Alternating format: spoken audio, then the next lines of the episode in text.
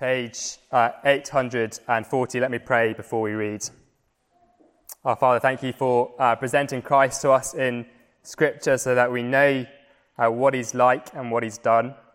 Uh, please fill our hearts with Him uh, this morning uh, so that we're more able and ready to live for Him this week. I pray those for your glory. Amen. Amen. verse 21. And when Jesus had crossed again in the boat to the other side, a great crowd gathered about him, and he was beside the sea.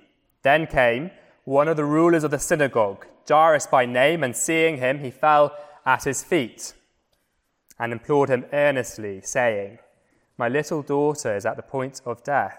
Come and lay your hands on her, so that she may be made well and live. And he went with him. And a great crowd followed him and thronged about him and there was a woman who had a discharge of blood for 12 years and who had suffered much under many physicians and had spent all that she had and was no better, but rather grew worse. She had heard the reports about Jesus and came up behind him in the crowd and touched his garments. For she said, If I touch even his garments, I will be made well. And immediately the flow of blood dried up, and she felt in her body that she was healed of her disease. And Jesus, perceiving in himself the that power had gone out from him, immediately turned about in the crowd and said, Who touched my garments? And his disciples said to him, You see the crowd pressing around you, and yet you say, Who touched me? And he looked round to see who had done it. But the woman, knowing what had happened to her, came in fear and trembling and fell down before him and told him the whole truth. And he said to her, Daughter, your faith has made you well. Go in peace and be healed of your disease. While he was still speaking, there came from the ruler's house some who said, Your daughter is dead. Why trouble the teacher any further? But overhearing what they said, Jesus said to the ruler of the synagogue, Do not fear, only believe. And he allowed no one to follow him except Peter and James and John, the brother of James. And they came to the house of the ruler of the synagogue, and Jesus saw a commotion, people weeping and wailing loudly. And when he had entered, he said to them, Why are you making a commotion and weeping? The child is not dead, but sleeping. And they laughed at him. But he put them all outside and took the child's father and mother and those who were with him and went in where the child was. And taking her by the hand, he said to her, Talitha cumi, which means, Little girl, I say to you, arise. And immediately the girl got up and began walking, for she was 12 years of age. And they were immediately overcome with amazement. And he strictly charged them that no one should know this, and he told them to give her something to eat.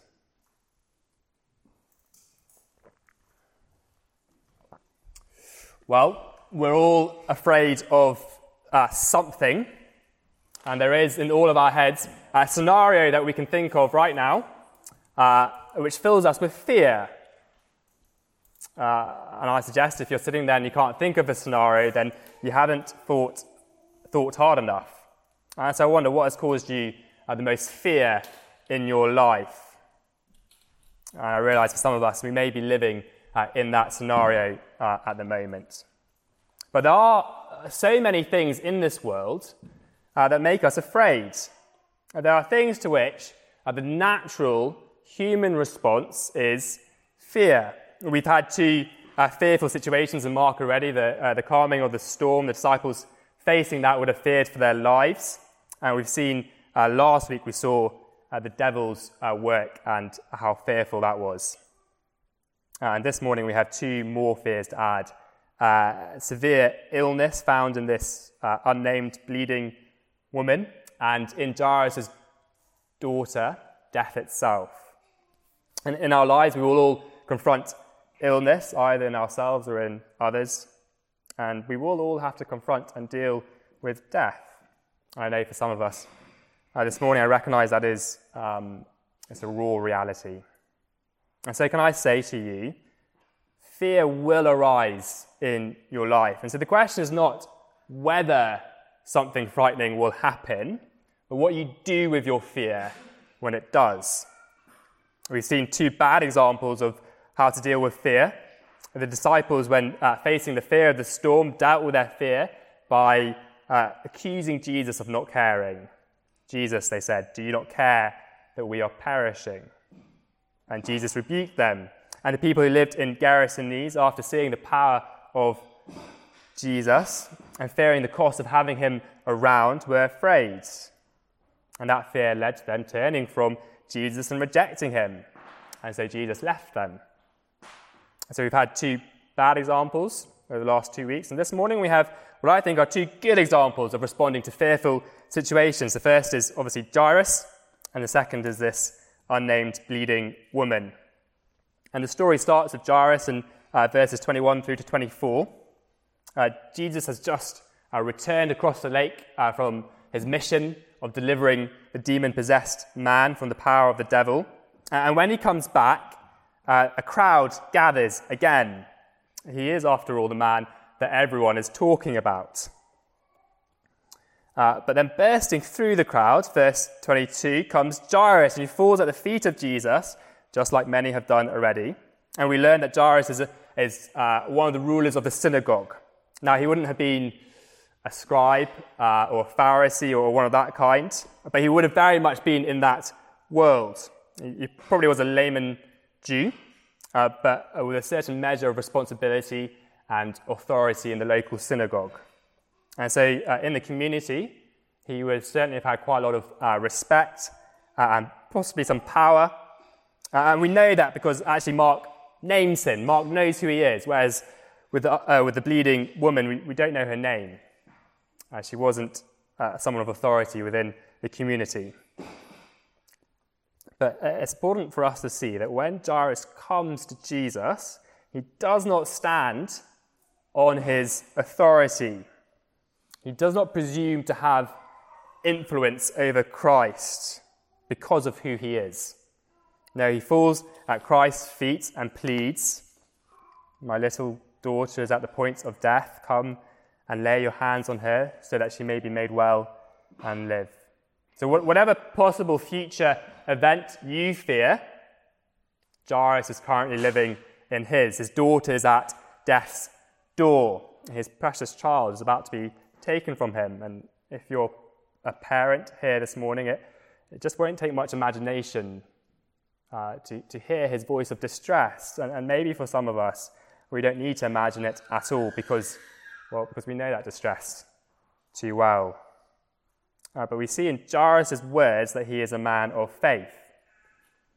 Uh, I see no doubt in his request. His trust is quite simple. He says, If you come, Jesus, and you lay your hands on her, then she will be made well. Not that she might possibly live, but she will be made well. He doesn't stand on his authority or position, but lays everything at the feet of Christ. In the face of death, uh, all our strivings after authority and position suddenly seem more kind of irrelevant. Death is a great equalizer, it's a great humbler. And so he is a man of faith. But I think he has something more to learn about faith. Uh, I think implicitly so do we, reading the story. Uh, what it means to have faith, uh, and, and, what it means to have faith, uh, what we learn, it comes from one of the most surprising of places. It comes from this bleeding, unnamed woman uh, who bursts in on the scene in verse 25. And, and what we learn in summary is that faith can overcome fear.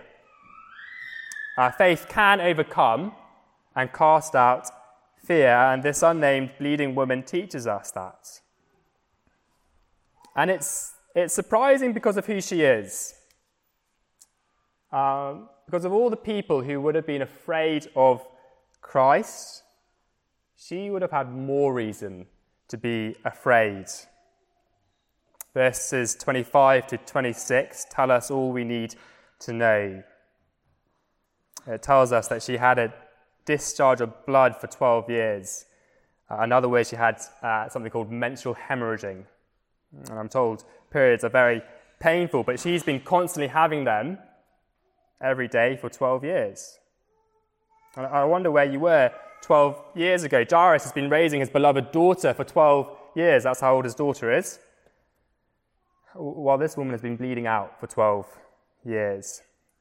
Now, just raise your hand if you're younger than 12. So, this woman has been constantly physically suffering longer than you've been alive. And uh, the passage tells us her physical suffering has only been getting worse.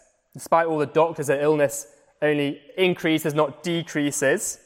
And so, as her body bleeds, she is constantly getting weaker and weaker. And she must nearly be at the limit of what a human being can endure. Uh, but it's not just physical suffering. With physical suffering comes economical problems. She spends all her money trying to find a cure with no success, obviously. So not only is she uh, physically broken, but uh, she's also destitute and poor. I wonder, can you imagine that shame? Because she had no money, she would have had no resources to deal with her bleeding. Uh, public appearances would have been um, shameful, to say the least. I don't know if you've ever felt shame so strong uh, that you don't even want to appear, appear in uh, public. Well, this woman has been feeling that shame for 12 years. But it's not just physical, it's not just economical, it's not just social, it's spiritual as well. Leviticus uh, 15 uh, makes clear that a Jewish woman in her period uh, shall be unclean for the rest of the day until evening. But this woman has been bleeding for 12 years, which means every day for 12 years she has been spiritually unclean. And every day for 12 years she's been unable to go to the synagogue or to the temple to worship her gods. And if anyone touched her, then they would have become unclean as well. And so by and large, she would have had, uh, she would have been physically separated from people. So no touching, no hugging, no physical tenderness from any side. And, and who would have employed her? Who would have provided for her, this broken and poor woman? Uh, in pain and alone, I wonder can, can you imagine suffering and shame like this? And so her coming to Christ is a remarkable act of faith. Because she would have had to push through crowds who, if they had known who she was, would have been uh, repulsed by her, uh, to reach a teacher who, in her eyes, would have been holy and clean and virtually untouchable. And so she models for us faith in the face of fear. Uh, verse 27 she hears of Christ so she comes to Christ and she touches Christ. That is what faith is hearing and coming to Christ. But no wonder she approaches Christ from behind. No wonder she doesn't want Christ to notice her, and so simply tries to touch the hem of his, of his robe behind him. No wonder when Christ calls her out in verse 33, she comes in fear and trembling, fragile and afraid. What would Christ want with her? What would this holy man want with her? Why would he have time for her? And so when she comes forward, she is probably expecting condemnation or rebuke, and so trembles and falls at his feet. But Christ does not rebuke her. No, he tells her and those around that her faith has made her well. Go in peace. Now, Christ is telling us that she is a model of faith, that despite being terrified, she has had faith in Christ to come uh, and come and, and uh, fall at his feet. Her faith overcomes her fear. But leaves us with a question why can faith overcome fear? That's what's being demonstrated here. But why can faith overcome fear? Because it might be this morning you're a Christian and you have been or are currently afraid. And you are a follower of Christ, you are trusting Him, but you just feel like fear is overwhelming you. And hearing this account of a woman uh, who had uh, so many reasons to be afraid and yet uh, came to Christ anyway, uh, just makes you despair. You think, maybe I can't have that kind of faith. I can't have the kind of faith that casts out fear. Or can I say, stop looking at your faith? The woman's faith is not the power that healed her. Faith is not like a rechargeable battery you can plug in and fill up. Um, no, faith casts out fear Uh, because faith has an object, which is Christ. You cannot have, as a Christian, an abstract faith. It's not a concept in that way. Uh, faith has to be in something. And so the power that healed the woman is not her faith, but what her faith was in, which was Christ. We see that in the passage. When she came to Christ, power flowed from him and healed her. Verse 29 to 30. That's where the power came from. And so, for you to find faith that casts out all fears in this life, you don't look inwards and try and muster up more believing strength. You don't try and charge your faith battery. You look at Christ, the person who your faith is in. Don't look inwards and try harder. Look at Christ. And we'll only grow in faith and obedience to Him and have this peace when we look at Christ. It's not so much that faith casts out fear, it's that Christ casts out fear. So when we look at Him in this account this morning, what do we see? Uh, what do we see about Christ that will cause us to come again and again and fall at His feet? And the answer to a fearful situation is not pretending that it's not scary, it is. The answer is to fall at the feet of Christ. So, what do we see when we look at him? Well, first, we see that Christ always responds. Uh, Christ always responds to those who come in faith. Around Christ, we have to notice there are thousands of people jostling for his attention, hundreds of people with needs. Some of them with probably needs as desperate as Jairus or this bleeding woman. And yet, the two he chooses to respond to are those who have come to him in faith. Lay everything at the feet of Christ, and he will respond. When Jairus comes and falls at his feet, he doesn't turn him away. He doesn't say, No, sorry, I'm too busy preaching, I have uh, other things to do. No, verse 24, he went with him. Christ always responds. And when the bleeding woman reaches out to touch him in faith, he heals her. Immediately, verse 29, her bleeding stops. The passage puts it in a way that almost seems like Christ like, he couldn't help himself because the woman had come to him in faith. It's impossible for her not, for him not to uh, heal her.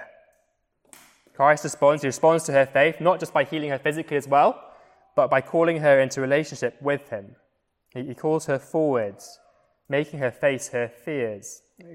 It's important for us to remember this. Christ is not an object that we have a faith that we have faith in. He is a, a person. And hence it is impossible to have faith in Christ without having a relationship with Christ. Uh, but the other thing that's important for us to realize this morning is that the timing and execution of Christ's response is his own. No one can control Jesus, no one can counsel him. That's what Jairus had to learn. Because let, us turn to him now. Uh, because while, this, while Jesus is responding uh, to this woman, his daughter is dying. Uh, and do you not think he would have been excruciatingly aware of the second slipping by as Jesus turns to deal with the unnamed woman? And then, then verse 35 to his horror, his worst fears are confirmed. As they delay, some grim faced men approach and they say, Your daughter is dead. Why bother the teacher anymore? Uh, it doesn't take almost any imagination to know what despair he must have been going through. But Christ, overhearing, says, Do not fear, only believe. He calls Jairus to have faith. He calls Jairus to have faith like the bleeding woman had faith. Uh, but Jairus must be tempted to think, Jesus, she's dead. What can you do about that? But because Jairus continues and takes Jesus home, then we know that despite the seemingly impossible, Jairus did have faith. Uh, if Jairus had chosen to base his faith only on what he thought was possible, I don't think he would have taken Jesus home. Uh, but he chooses to have faith despite the seemingly impossible. And Christ calls us as well not to fear, only believe. It's easy to trust Christ when all things seem possible. So it's easy to trust Christ that He'll care for us when we have a job. It's harder when we lose that job. Uh, it's easy to trust Christ when the illness is temporary and the doctors are in control. It's much harder to trust Christ when the illness is terminal and the doctors can't look you in the eye. So it's easier for Jairus to have faith when his daughter was still alive. It must be much harder now that his daughter is dead. But regardless of the seemingly impossible nature of our circumstances, Christ says, Do not fear, only believe. If we come to Christ, He will always respond. Always, not necessarily in the way we want Him to. His response and His timing is His own, but in the way that He knows best. Um, secondly, this morning, when we look at Christ, we see that He is tender. Christ is always tender. I think we need to learn his character from this account. Christ is compassion personified because he not only always responds, but he always responds with tenderness. We've seen his power the last two weeks over uh, the natural world and over the spiritual world. But he does not wield his power in this account in harshness or brutality. He wields it in tenderness. Do you see that? To those suffering who come to him in fear, he responds tenderly. To the bleeding woman, when he calls her forwards, and she is trembling and afraid, having gone through suffering which we struggle to imagine, he doesn't rebuke her as she expected, but calls her daughter. My daughter. And I wonder when the last time she heard words of such endearment was. He calls her forwards with the purpose of calming her fears and giving her peace. Jesus knows the intense pain and suffering that she's been through, and he cares deeply about her emotional welfare. As to, to Jairus, he doesn't question, her, question him, he doesn't show impatience, but goes with him, and later speaks words of reassurance to him. And to this little girl that he raises from the dead, which we'll consider in a moment, but just for a moment, see how he raises her. Not with fireworks or a lightning bolt or a powerful cry, that's how we calm the storm. Not with those. No, he sits by her bedside and takes her hand gently and says, Little girl, verse 41, I say to you, arise. Little girl, like daughter, it's a term of endearment. It carries the tone of darling, dearest, honey. Honey, he says, it's time to get up now. He's like a parent waking their child on a warm summer's day. Honey, he says, it's time to get up now. As if she really was merely just asleep and not dead. Do you see, do you see the tenderness of Christ? I wonder, do you know the tenderness of Christ? Is that how you imagine him? He responds to you and to all your fears with tenderness. His response is measured in units of tenderness, and it's off the scale. And so when you come to him, he's not irritated by your prayers. He's not annoyed by your weaknesses, and he's not hard hearted to your fears. He is tender. He may not always respond the way we want him to. He may not heal the illness or, or restore the job, but he is compassion personified. And what he does and how he responds, he does in perfect love. He cannot do otherwise to those who come in faith. He says to all people, Come to me, all who are weary and heavy laden, and I will give you rest. Don't you think this unnamed bleeding woman knew that deeply? Isaiah says of him, A bruised reed he will not break, and a smouldering wick he will not quench. He doesn't break the bruised and suffering, and he will not extinguish those who are struggling in faith. So you can go to him. You can cast your fears on him because he always responds tenderly. And thirdly, what this passage shows us about Christ is that Christ defeats death. Christ defeats death. At Jairus' house, his daughter is dead. So when Jesus comes and announces in verse 39 that she is merely asleep, the mourners begin to laugh, and maybe we don't blame them. It's absurd. The, the mourners know that she's dead. Uh, these mourners, by the way, uh, probably were uh, paid professional mourners, hence their tears easily turn to laughter. But the, but the Jewish culture, the Jews, would have known what a dead person looked like. And they probably would have known far better than we do, to be honest. And so uh, their tears easily turn to laughter and they turn from Christ. But to Jesus, death has no power. He can say, verse 39, that she is sleeping because to Jesus, it's as if she really is. Uh, to Jesus, there's no difference in waking someone from a nap and raising them from the dead. Just reflect on that for a moment. He can reach down and pull this little girl out of the arms of death, just as if he was waking her from a nap. And he does. He says, Honey, it's time to get up now. And the girl is raised to new life and rubbing death from her eyes, she begins to walk around. And dying has clearly given her an appetite because Jesus commands that she is given something to eat. This girl really was dead and now is really alive. Jesus, therefore, wields a power that no one else in the whole of human history has wielded power to defeat death. And can I say, for this world, that is really good news. Because what is humanity's greatest problem? Death. What is humanity's greatest enemy? Death. What happened at the fall? Death was ushered in.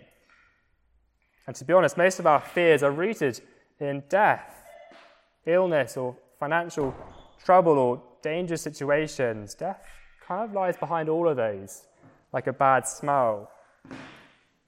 And the more we're exposed to those things, the worse the illness is, the worse the financial trouble, well, the more aware of death we are, and the more afraid we become. And the disciples were afraid in the boat uh, because suddenly the reality of death was presented to them. And and humanity has utterly failed to deal with the problem. People have tried in different ways. Some people, uh, I think our culture particularly, kind of ignores death and sweeps it under the carpet. They hide away the ill people and the old people away out of sight. And they pretend that it's not waiting for us until uh, we're all at death's door itself.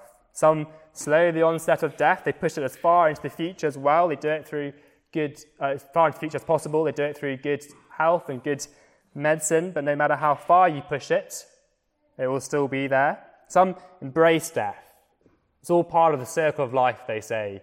Nature gave to us, and we give back to nature, and that's just the way it is.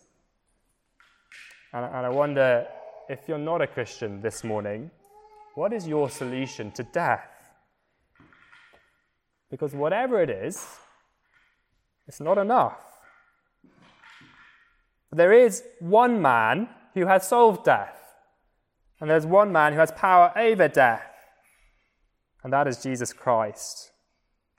And ultimately, he solves death on the cross uh, by paying the, penalty um, uh, of sin, the thing that earned death in the first place. Uh, and when he raises this little girl, he's setting into stone his own death. He's banking her death into his account. And so even now, the shadow of the cross is looming. Uh, and the great Christian hope, the great Christian truth, is that Jesus didn't stay death. He showed that death was dealt with by rising from the grave. So if you turn and trust in him, even though you die, one day you will live again. Just as he raised this little girl from the embrace of death, if you trust him one day, when he returns, he will say to you, Honey, it's time to get up now, and you will join him in his glory. He has solved death, he has taken death's sting. And this passage is just a foretaste of that. And yet the world does not come to him. The world closes their eyes to their only hope. It rejects the one person who can save them, and they turn to other solutions which are not really solutions at all. And so the doctors scramble, and our culture distracts us and the therapists counsel us. But why do they not come to Christ? Why do they not come to the one great physician who can truly cure death? Friends, we live in a world full of dying people, and we know the one person who can save them all. Our friends are dying, and our family is dying, and we're painfully aware of that. But we know Christ who can deliver them from death. So is not your heart breaking? Tell them about Christ. He is the great physician who has cured death. But maybe you're afraid. And maybe you're afraid that when you die, you won't wake up again. Well, don't look inwards. Don't try and charge your belief in Christ. Your faith is not a battery. Look at the person your faith is in.